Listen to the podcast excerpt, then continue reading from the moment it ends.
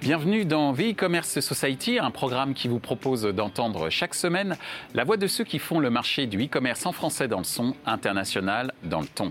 Une émission soutenue par Solocal et Bonial. Ce contenu est accessible également en podcast sur les principales plateformes d'écoute. Cette semaine, notre thème est le suivant, le Drive to Store post-confinement, état des lieux.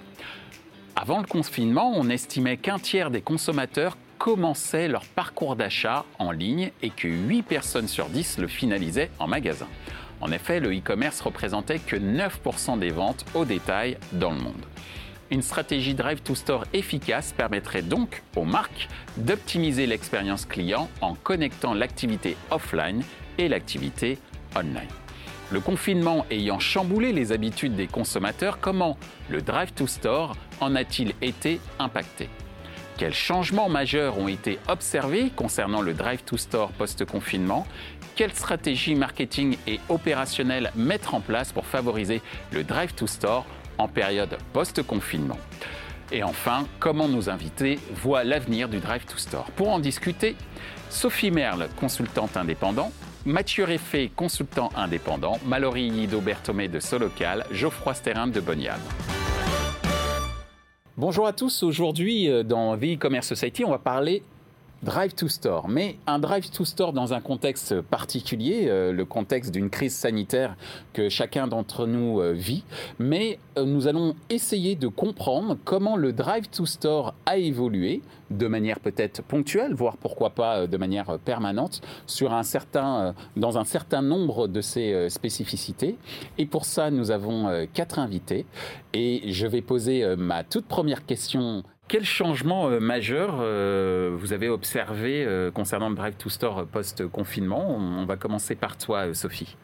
Alors pour commencer, avant de parler spécifiquement du Drive to Store, je voulais quand même citer un chiffre impressionnant, et je prends celui de l'Angleterre hein, parce qu'il est encore plus impressionnant que celui de la France. Aujourd'hui, 40% du commerce de détail passe par le e-commerce. Donc effectivement, on voit bien les enjeux autour, bien sûr, du e-commerce, mais aussi autour du drive to store, puisque des nouvelles habitudes sont en train d'être prises et elles sont post-confinement. Elles ne sont pas que pendant le confinement.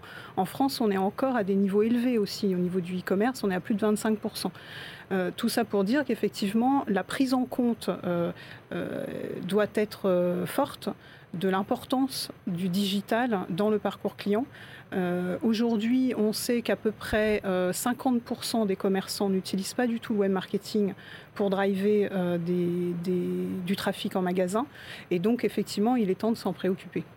Merci Sophie. De ton point de vue, Mathieu, quelles sont les observations que tu as pu faire concernant le Drive to Store post-confinement bah, Les changements, ils, interviennent finalement euh, côté euh, offre et demande, c'est-à-dire que, comme le, disait Sophie, on a un changement des comportements de, consommation, de, produits, mais également de services qui a été induit par euh, ce confinement. On a souscrit à des nouveaux services, on a utilisé des nouveaux sites web, donc on a eu un accès à l'information qui rend un consommateur bah, vachement plus éclairé finalement mmh. sur son comportement de consommation, accès à l'information ce qui accélère un petit peu l'effet repos hein, euh, de recherche en ligne pour acheter après euh, dans, le point de vente. Research online, purchase offline. Exactement, très, ah, bon, anglais. Euh, très bon anglais.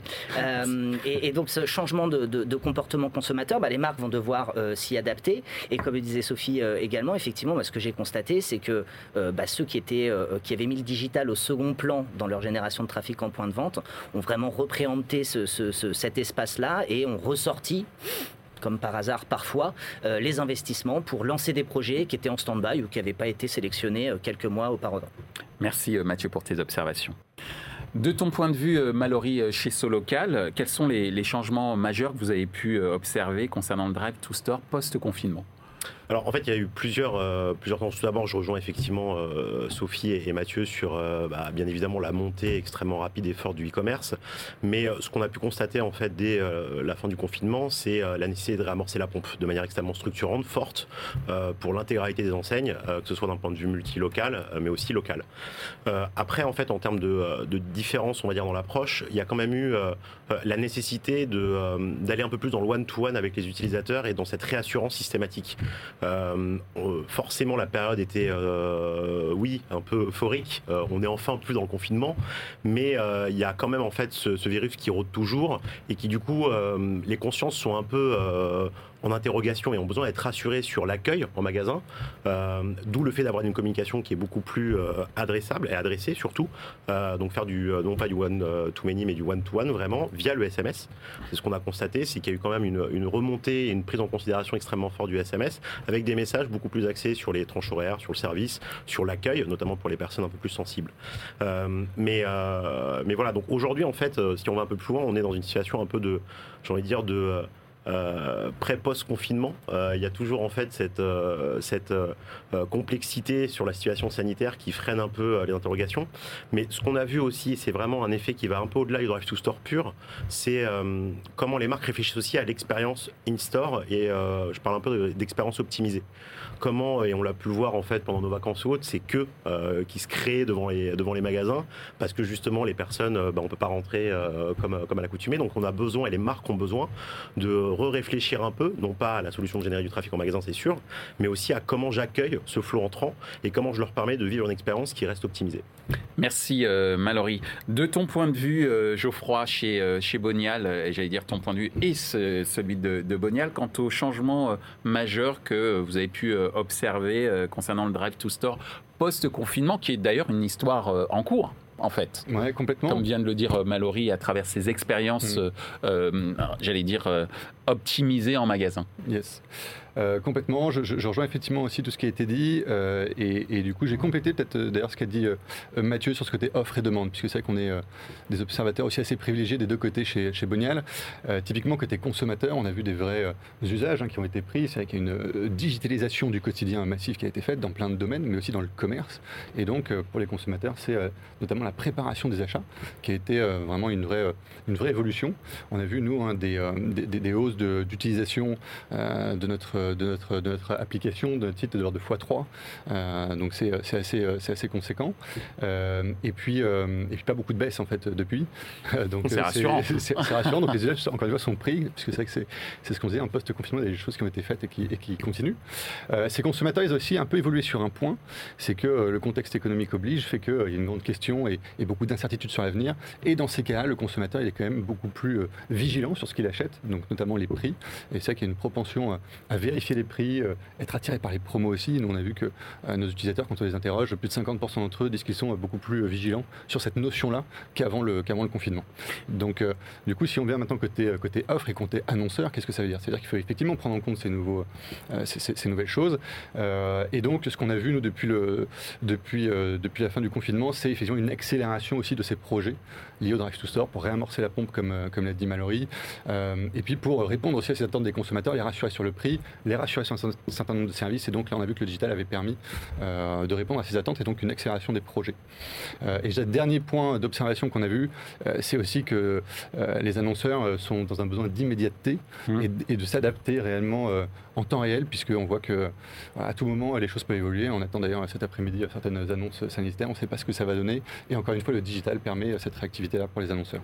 Donc on peut parler d'une sorte de reconfiguration du logiciel, tant du côté de la demande des clients que du côté de l'offre, c'est-à-dire euh, les différents euh, magasins. Ce qui me permet de poser cette seconde question, quels sont euh, selon vous les principaux challenges du Drive to Store aujourd'hui?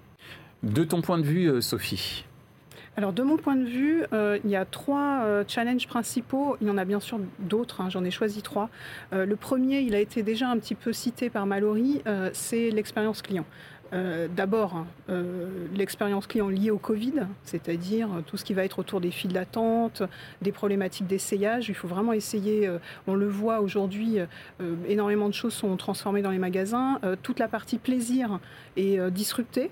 or, les, statistiques, bien avant le confinement, disaient que 70% des Français aiment faire du shopping pour le plaisir. Mm. Aujourd'hui, quand on se rend en magasin, on perd un peu la notion de plaisir. Donc, en dehors du masque, des files d'attente, euh, du gel, euh, je pense qu'il faut aussi réorganiser le magasin et lui redonner une place face à ces 30% de e-commerce qui soit euh, séduisante. Voilà. Alors, Certes, pendant le Covid, ça reste un, peu une gageure, mais il y a certainement des choses à faire. Moi, j'ai vu des magasins comme Zara qui ferment de, certaines entrées à cause du, chemin. Alors, ils n'y sont pour rien. Hein. c'est vraiment la situation qu'on vit tous au quotidien. Mais c'est vrai que quand on se rend en magasin aujourd'hui, on n'a pas cette impression de détente et de relaxation qu'on pouvait avoir avant. Donc ça, c'était un point important. le deuxième point qui est plus au niveau de l'organisation des entreprises, c'est la culture. Euh, justement, euh, pareillement, euh, Mallory l'a dit, le temps. Aujourd'hui, les mesures changent en permanence. Il faut pouvoir s'adapter, presque au jour le jour, au mois le mois. Le digital le permet. Est-ce que les organisations aujourd'hui sont capables de s'adapter à ce changement de culture et en particulier un changement de mindset dont on parle depuis longtemps, qui est de se structurer en étant customer-centric, avec une vision direct consumer et pas une vision purement marché? Euh, donc ça, c'est le deuxième point. Et le troisième point euh, qui me préoccupe aussi souvent dans, comment dire, que ce soit dans le drive to store ou dans le digital, c'est de prendre aussi la, la, mesure de euh, d'être capable de mesurer. Hmm. C'est pas très bien dit, excusez-moi. Non, non, mais le mot mesure. voilà, le mot mesure est, central. et dans mesurer, il y a aussi cette capacité à prioriser. À partir du moment où on parle d'e-commerce et de drive to store, il va falloir prioriser. Euh, les, commerçants ne vont pas tous pouvoir euh, mettre de l'argent dans, tous les, euh, dans tous les canaux. Donc la mesure aide à se reposer des questions, à être aussi dans l'optimisation sur le drive to store, à savoir quels quel canaux privilégier, est-ce qu'on privilégie les mailings, les push notifs, etc. Donc il y a quand même énormément de canaux, énormément d'actions à mettre en place et mesurer, tracer, être capable de suivre le ROI d'une façon euh, la plus holistique possible me paraît être le challenge pour les organisations euh, aujourd'hui et demain. Merci Sophie. De ton point de vue, Mathieu, quels sont les principaux challenges du Drive to Store aujourd'hui? Alors les, challenges, ils sont nombreux parce que finalement le, drive to store, il, revêt plein de réalités différentes et, c'est un marché très hétérogène suivant si on parle d'un centre commercial outlet, si on parle d'un réseau d'enseignes, un réseau de franchise ou d'un petit commerçant indépendant, ils ont des problématiques différentes. Ils ont des moyens différents. Et puis après, ils vendent pas les mêmes produits. On n'a pas les mêmes attentes euh, par rapport à ça. Donc les challenges, ils sont nombreux parce que c'est très hétérogène. Moi, je me concentre sur le pourquoi et le comment finalement. Pourquoi faire venir quelqu'un en point de vente, spécifiquement quand on a déjà un site e-commerce par exemple. Donc, à mon sens, il faut replacer et travailler sur euh, quelle valeur ajoutée je donne au point de vente par rapport à mes services en ligne et inversement. Et comment euh, j'amène ce point de vente et comment j'amène de la valeur à l'intérieur de ce point de vente que je ne peux pas délivrer finalement euh, par mon site internet ou par mon site e-commerce. Donc, à mon sens, il y a un travail du message de la part des marques sur venez chez moi parce que. Et il y a une promesse en face et quelque chose qui a de la valeur ajoutée. Donc ça, c'est un gros travail sur le pourquoi. Je pense qu'il y a beaucoup de marques qui ont un gros travail sur ce pourquoi faire venir en point de vente. Et le comment, alors bon, moi je suis un pur produit du digital, donc je vais parler que de digital évidemment, mais le comment, on a plein plein de canaux, euh, Sophie euh, l'a évoqué, on a un travail sur ses propres bases de données, sur la partie fidélisation, hein, donc euh, mettre en place les structures technologiques qui nous permettent de générer du lead, d'avoir cette connaissance client et de s'en servir derrière dans l'activation. Puis après, dans l'acquisition pure de nouveaux clients, là, il y a moult, effectivement, mm. canaux, leviers, que ce soit les réseaux sociaux, l'univers euh, très googlien des, choses, l'univers programmatique, le SMS, on en a parlé tout à l'heure, Mallory évoquait une, croissance, l'augmentation de, recours de SMS, et j'ai constaté effectivement la, même chose. Donc, de pouvoir finalement euh, éduquer informer les marques, les annonceurs sur l'ensemble de ces canaux et puis euh, se faire accompagner pour bâtir les bonnes stratégies pour faire venir. Merci euh, Mathieu. De ton point de vue, euh, Mallory et celui de Solocal également, quels sont les principaux challenges du Drive to Store aujourd'hui? Alors, en fait, au, risque de paraphraser ce qui a été dit précédemment par Sophie et, Mathieu, certains éléments sont très opérationnels, mais néanmoins structurants pour les annonceurs aujourd'hui. Et c'est effectivement la notion de mesure, la mesure de la visite. Euh, aujourd'hui, euh, chaque acteur euh, agissant sur Drive to Store a sa propre mesure, sa propre méthodologie, ce qui crée forcément des confusions. D'où l'avènement de plus en plus fort en fait de ces tiers mesureurs, qui sont des Keros, des Retency, des AdSquare, des Smart Traffic, qui sont systématiquement en fait adossés aux campagnes pour apporter justement ce tiers de confiance. Donc pour nous en fait, en tant qu'acteur du Drive to Store, ça nécessite aussi en fait de faire un peu basculer notre méthodologie d'analyse et de venir s'adosser en fait à cette technologie, de vraiment devenir partenaire en fait de ces solutions pour être 100% en fait compliance, pardon pour l'anglicisme, avec les en conformité, en conformité avec avec les attentes des annonceurs, pour justement aller dans ce sens que que prône aussi en fait la MMA et le CESP avec leur certification, d'avoir une mesure qui est unique et référente sur le marché. Ce qui nous permettra déjà en fait d'asseoir un peu cette légitimité qui peut souvent en fait être constatée par certains acteurs, hein, annonceurs notamment, qui se disent le drive to store au final, bah j'ai appelé mon magasin, il a vu deux visites, et toi tu m'en dis 20, c'est nul. donc on a besoin effectivement d'assurer cette conformité, euh, parce que le Drive to Store aujourd'hui, on en parlera euh, très certainement après, mais euh, a une place extrêmement prépondérante dans le mix média. autre, autre point, et de plus en plus. Autre point, c'est effectivement une notion, je pense, qui est d'accompagnement des annonceurs sur une meilleure compréhension des consommateurs et donc la notion un peu d'étude, d'analyse, d'insight, si on fait encore de l'anglicisme, euh, pour permettre à ces annonceurs d'avoir une... Ils ont plein d'études, certes, mais via en fait le Drive to Store, on a quand même une capacité de venir fournir euh, une analyse beaucoup plus fine du comportement de mobilité de l'utilisateur, euh, de sa zone de chalandise, du code iris même, pour justement permettre à ces annonceurs de venir affiner. Donc le Drive to Store, en fait, a, a quand même, sur cet aspect-là, une vraie valeur et des vrais challenges, en fait, à montrer sa cohérence. Et après, je terminerai sur, sur la partie qui est très locale, forcément c'est notre cœur d'activité. Euh, je suis entièrement d'accord sur le fait qu'il y a une évolution du e-commerce et que euh, la notion de repos, euh, la notion en fait de, d'être sûr que le e-commerce et que l'expérience magasin soit, soit un peu compilée et apporte une complémentarité lorsque je vais en magasin. Il n'en reste pas moins qu'aujourd'hui une énorme partie du tissu économique français n'a pas de site e-commerce repose aujourd'hui sur, euh, sur des besoins nécessaires d'avoir des solutions, comme nous on peut proposer, qui vont leur permettre d'assurer cette génération de trafic en magasin, parce qu'ils sont sur une toute petite zone de chalandise, n'ont pas de budget marketing, et justement vont dépendre en fait de ces actions-là. Donc il y a euh, beaucoup de challenges, mais il y a aussi beaucoup d'opportunités qui vont se créer euh, sur les prochains mois, j'en suis convaincu, tant d'un point de vue de gros annonceurs, avec une grosse enseigne et, un réseau extrêmement massif, mais aussi en fait sur des, enseignes beaucoup plus petites, voire même uniques sur une micro-région. Merci euh, Mallory. De ton point de vue, euh, Geoffroy, quels sont euh, les principaux challenges du Drive to Store aujourd'hui? Ton point de vue et celui de Bonial alors, je, partage exactement ce qui est, euh, également ce qui, est, euh, ce, qui a été dit, euh, d'un point de vue déjà un peu stratégique, et je vais peut-être me concentrer sur quelques challenges que j'ai retenus d'un point de vue un peu plus opérationnel, notamment pour les, pour les annonceurs. le premier, ça rejoint ce que disait Sophie lors de la première question, je que j'appellerais ça la mise à l'échelle des campagnes Draft to Store de nos, des, annonceurs. il y a un vrai besoin, effectivement, d'accélérer encore sur ce point, par l'importance aussi qu'a répété Mallory sur ces enjeux Drive to Store, de faire venir les gens euh, en magasin. Et donc, euh, euh, d'ailleurs, quand on, quand on regarde un peu hein, ce que font les annonceurs, ils n'ont pas attendu le digital pour faire du drive to store. Il y a déjà plein de moyens pour faire du drive to store. Mm. la radio est un média souvent utilisé, le prospectus papier, ce fameux prospectus papier est souvent utilisé. Et quand on regarde leur plan, c'est vrai qu'un prospectus peut envoyer 5 millions, 10 millions, 15 millions, avec 15 millions d'exemplaires dans les boîtes aux lettres. Donc il y a une vraie échelle qui a été prise sur le, sur le côté peut-être offline. Et du coup, maintenant, peut-être charge aux annonceurs d'essayer de, de, mettre à l'échelle aussi en online ces campagnes drive to store.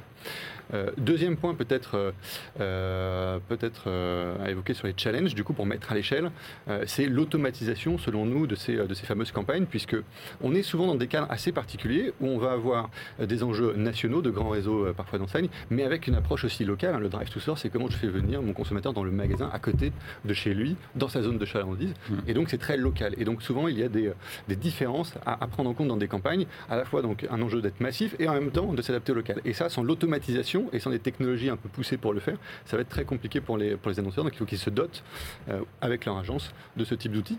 Et puis le dernier point a déjà été évoqué, donc je ne vais pas trop m'attarder dessus, mais bien sûr c'est la mesure. Mhm. Euh, et ça on est tous d'accord pour le dire. Euh, et, du coup le challenge peut-être c'est de s'assurer d'une mesure cohérente entre tous les acteurs qu'on va pouvoir utiliser pour justement les comparer avec le même système de mesure, avec une méthodologie cohérente pour tout le monde et principalement en faisant appel à des tiers mesureurs, c'est l'idéal.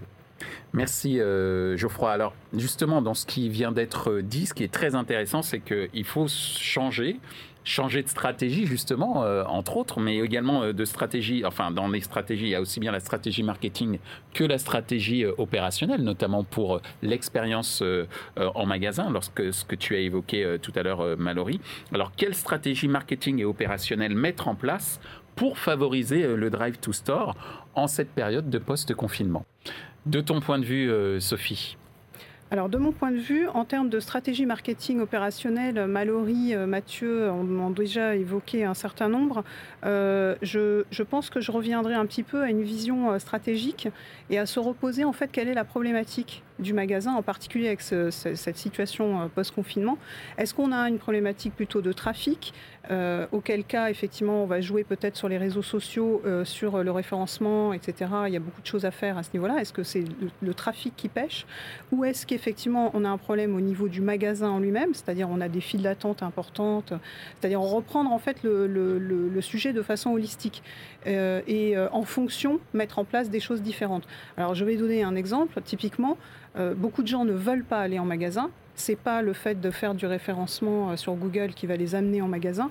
En revanche, tout ce qui va être click and collect va permettre euh, de les faire passer en magasin et peut-être de se rendre compte que finalement la situation n'est pas si catastrophique que ça. Voilà. Ça peut être aussi des stratégies. Après, il y a effectivement un certain nombre de stratégies qui ont été listées. Celle dont on n'a pas bien sûr parlé, c'est Google Shopping. Euh, c'est euh, travailler son own media. On a évoqué les réseaux sociaux. Il y a aussi beaucoup d'emailing. D'ailleurs, pendant le confinement, énormément d'entreprises ont, mis euh, le paquet, je dirais, sur, sur l'emailing pour le e-commerce, mais il peut être bien sûr utilisé aussi en, stratégie magasin. Et donc, voilà, je n'ai pas, pas listé l'ensemble des, éléments. On a parlé du push, euh, on a parlé d'un certain nombre de choses. La liste est longue. Merci euh, Sophie. De ton point de vue, euh, Mathieu, quelle stratégie marketing et opérationnelle mettre en place pour favoriser le drive to store en période de post-confinement? Alors, il y a, un, élément qui a été largement mis en place pendant le confinement et qui a perduré par la suite, c'est le click and collect. On en a parlé, on en a tous parlé. Ça, ça réconcilie vraiment finalement l'offre et la demande, le besoin. Et puis, euh, euh, l'utilisateur se déplace quand même en point de vente, n'a pas les inconvénients, comme le disait euh, Sophie. Donc, ça, je pense que ça va se poursuivre et que les marques étudient dans quelle mesure elles peuvent mettre en place ce genre de, de, service. Donc euh, finalement, euh, la stratégie, c'est la stratégie de nouveaux services, hein, toujours pour redonner de la place au point de vente et de la valeur au point de vente. Après, tout simplement se, reposer sur des basiques de, présence management, de SEO local, de référencement local. Hmm. Euh, quand un utilisateur me cherche, bah, il faut qu'il me trouve. Google My Business, Waze, les pins, le search sur Waze, tous ces éléments, le store locator aussi, hein, pour les, les, les, enseignes pour qui c'est adapté. Le store locator a souvent été Finalement, bon voilà, on, va mettre un store locator sur le site, par exemple, pour euh, dire où on est placé, mais on s'en servait pas plus que ça. Aujourd'hui, c'est un vrai vecteur euh, pour donner de l'information, pour récolter de l'information sur ses utilisateurs, pour derrière l'activer aussi, pour du retargeting ou des choses comme ça. Euh, donc le presence management, pour moi, c'est quelque chose qui doit être reconsolidé si ce n'est pas déjà fait. deuxième élément, toutes les stratégies basées sur le CRM. Donc là, la data qu'on a collectée, l'activer, l'emailing, et évidemment éviter de faire des envois d'emailing massif, euh, on va dire euh, peu performant, mais, plutôt de s'orienter vers des stratégies de marketing automation, avec une vraie segmentation des données, l'activation de ces données, de la personnalisation auprès euh, des clients que l'on souhaite cibler ou des, ou des prospects qu'on a en base. puis bah, le dernier point, tester les nouveaux formats, tester les nouveaux canaux payants finalement, et voir ce qui correspond le mieux et pour pour avoir euh, l'établissement de son, mix média idéal. Donc de ne pas avoir peur de tester. Moi, je travaille beaucoup avec des acteurs qui débutent dans le digital sur cette notion de, drive to store. Donc on a besoin d'emmagasiner du learning. Donc de ne pas avoir peur de tester d'apprendre, de collecter de la donnée pour vraiment composer et trouver les clients et trouver nos prospects là où ils sont en train de naviguer tout simplement. Merci euh, Mathieu. De ton point de vue, euh, Mallory, et du point de vue euh, de ce local, euh, quelles sont les, stratégies marketing et, opérationnelles mettre en place pour favoriser le drive to store en période post-confinement? Alors, tout d'abord, en fait, euh, c'est extraordinaire d'assister et de réaliser cette émission parce que je pense qu'il y a un consensus assez euh, général sur l'ensemble des, thématiques abordées. Je ne peux que rejoindre encore une fois euh, Sophie et Mathieu sur, sur cette notion, effectivement, de bien utiliser l'intégralité des nouvelles fonctionnalités, de click and collect, d'harmoniser aussi la présence digitale de l'ensemble des annonceurs d'un point de vue national et local, avec les fiches GMB, avec encore une fois du référencement local, avec du social local, etc. Bref, tout ça correspond effectivement à une très grosse partie de notre offre aujourd'hui. mais ce que l'on voit, c'est qu'il y a encore en fait un besoin d'alignement entre la tête de réseau et effectivement l'ensemble de ces réseaux, pour justement s'assurer en fait que les actions soient mieux coordonnées. une communication nationale avec vocation de générer du trafic en magasin, parfois en local, il peut, il peut s'avérer qu'il y ait des petites disconnexions. Donc l'idée est encore une fois, nous, notre rôle est d'assurer en fait l'accompagnement sur une meilleure coordination sur l'ensemble de ces éléments. après, si, on, si on, on, analyse un peu le sujet et si on prend un peu plus de hauteur, euh, le drive to store, j'ai souvent l'impression que c'est un peu euh, euh, la petite cerise sur le gâteau des plans et des actions marketing. C'est qu'on se dit, ah bah tiens, on va faire un peu de drive to store sur la campagne parce que c'est quand même important d'alimenter notre réseau. c'est quelque chose en fait qui doit être, je pense, beaucoup plus intégré dans les stratégies aujourd'hui opérationnelles des annonceurs via les agences. Euh, notamment par exemple sur la problématique aussi digitalisation du catalogue. C'est quelque chose qui est vital, au-delà des normes RSE, c'est aussi en fait quelque chose sur lesquels l'annonceur a une vraie valeur ajoutée. Donc faut venir intégrer en fait ces éléments dans le mix média. Euh, et le Drive to Store doit aussi, au même titre que euh, les autres leviers, être bien intégré dans cette considération et dans la notion en fait des stratégies nos annonceurs pour s'assurer en fait qu'entre le discours de marque et derrière, en fait, bah, ce qui va se passer en magasin, il y a quand même une certaine cohérence. Et pas juste je prends euh, la parole pour expliquer que ma marque est géniale et qu'au final, en magasin, l'expérience est déceptive ou pas du tout alignée avec euh, ce sur quoi j'ai voulu communiquer. Merci euh, Mallory. De ton point de vue, Geoffroy, et de celui et le point de vue également de Bonial concernant justement ces stratégies marketing et opérationnelles à mettre en place pour favoriser le drive to store en période post-confinement. Ouais, ce qu'on recommanderait euh, et, ce qu'on constate d'ailleurs ce qui est déjà fait par un certain nombre de, nos clients ou, agences, euh, c'est une stratégie qu'on pourrait appeler de budget base zéro. Donc je ne sais pas si vous connaissez cette stratégie. Euh, en fait, elle a pour objectif de vraiment créer une rupture dans la manière dont on va adresser son budget. Et c'est comme on le voit là depuis tout à l'heure euh, autour de cette table, ou comme on l'entend, euh, il y a un vrai besoin des annonceurs d'intégrer beaucoup plus le drive to store dans leur stratégie, comme vient de le répéter aussi Mallory. Et donc pour ça, si on se base sur la manière dont on fait ses budgets de manière un peu habituelle, comme on fait, on va en fait repasser sur le passé j'adapte mon budget euh, en, en, réallouant un petit peu de ce que j'ai déjà fait ou en enlevant un petit peu. Mais il n'y a pas de vraie rupture. C'est que l'approche budget base zéro euh, permet vraiment de se dire, en fait, je repars d'une feuille, feuille, blanche et je recommence à écrire ligne par ligne euh, de quel budget j'ai besoin pour atteindre un objectif très précis et donc allouer la bonne, le, bon média à cela.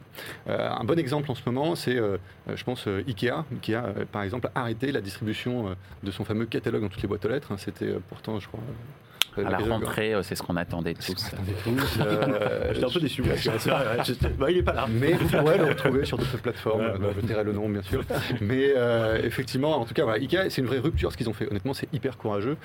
Ikea et leur agence, ce qu'ils ont fait. Et donc, mécaniquement, ils ouvrent euh, pour le coup une vraie rupture aussi dans leur budget et donc des nouvelles ressources qu'ils vont pouvoir allouer à d'autres à d'autres objectifs euh, certainement. Et ce qu'on constate une fois qu'on a fait cette rupture, c'est effectivement souvent c'est le digital qui va euh, capter un peu plus de budget que d'habitude pour les simples et bonnes raisons que c'est souvent une réponse hyper adaptée.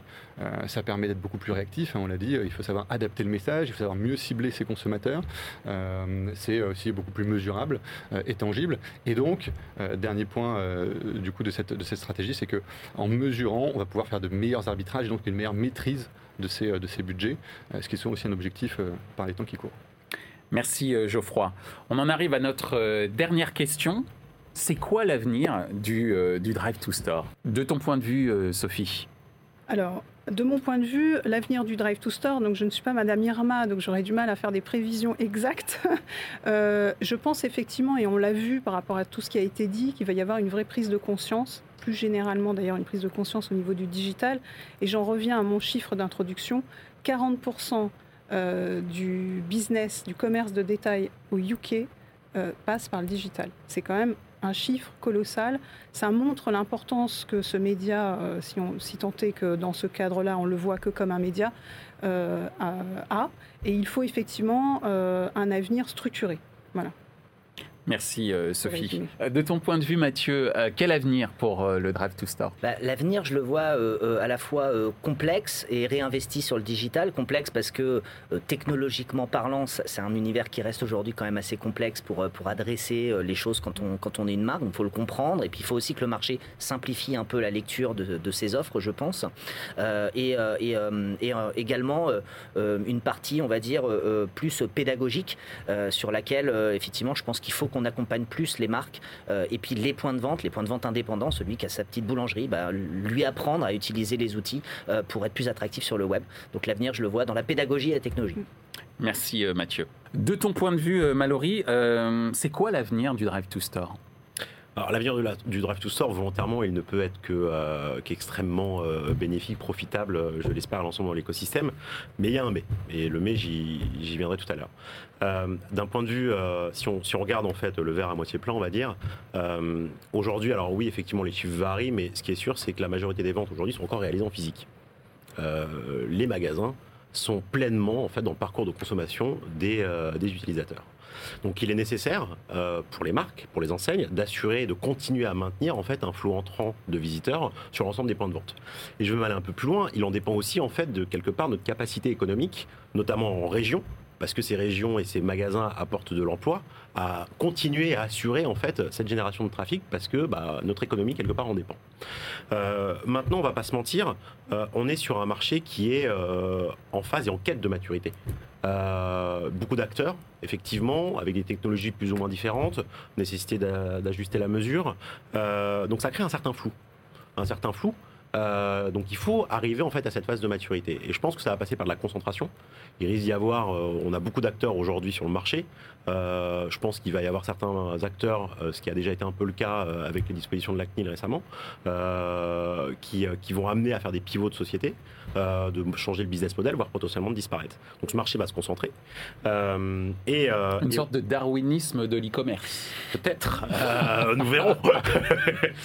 et, et, après, en fait, l'autre point, c'est, c'est, tu m'as troublé avec le darwinisme, mais, mais c'est en fait le, le, fait de, de, de comment dirais-je, de, de, voir aussi que euh, la CNIL euh, est en phase de réflexion sur, euh, sur des actions qui sont menées en fait sur le Drive to Store, notamment en fait l'utilisation du bid request.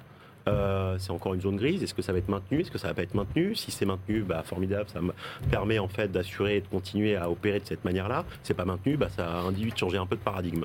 Et l'autre élément qui va être euh, d'autant plus structurant, c'est l'évolution aussi en fait euh, bah, des Gafa sur la gestion, bah, notamment en fait de leur browser, quoi. iOS, mmh. Android. Il y a quand même eu déjà iOS 13 des modifications avec l'apparition de la pop-up qui dit telle application vous a suivi et vous a analysé 24 fois dans votre parcours. Voulez-vous continuer à être suivi?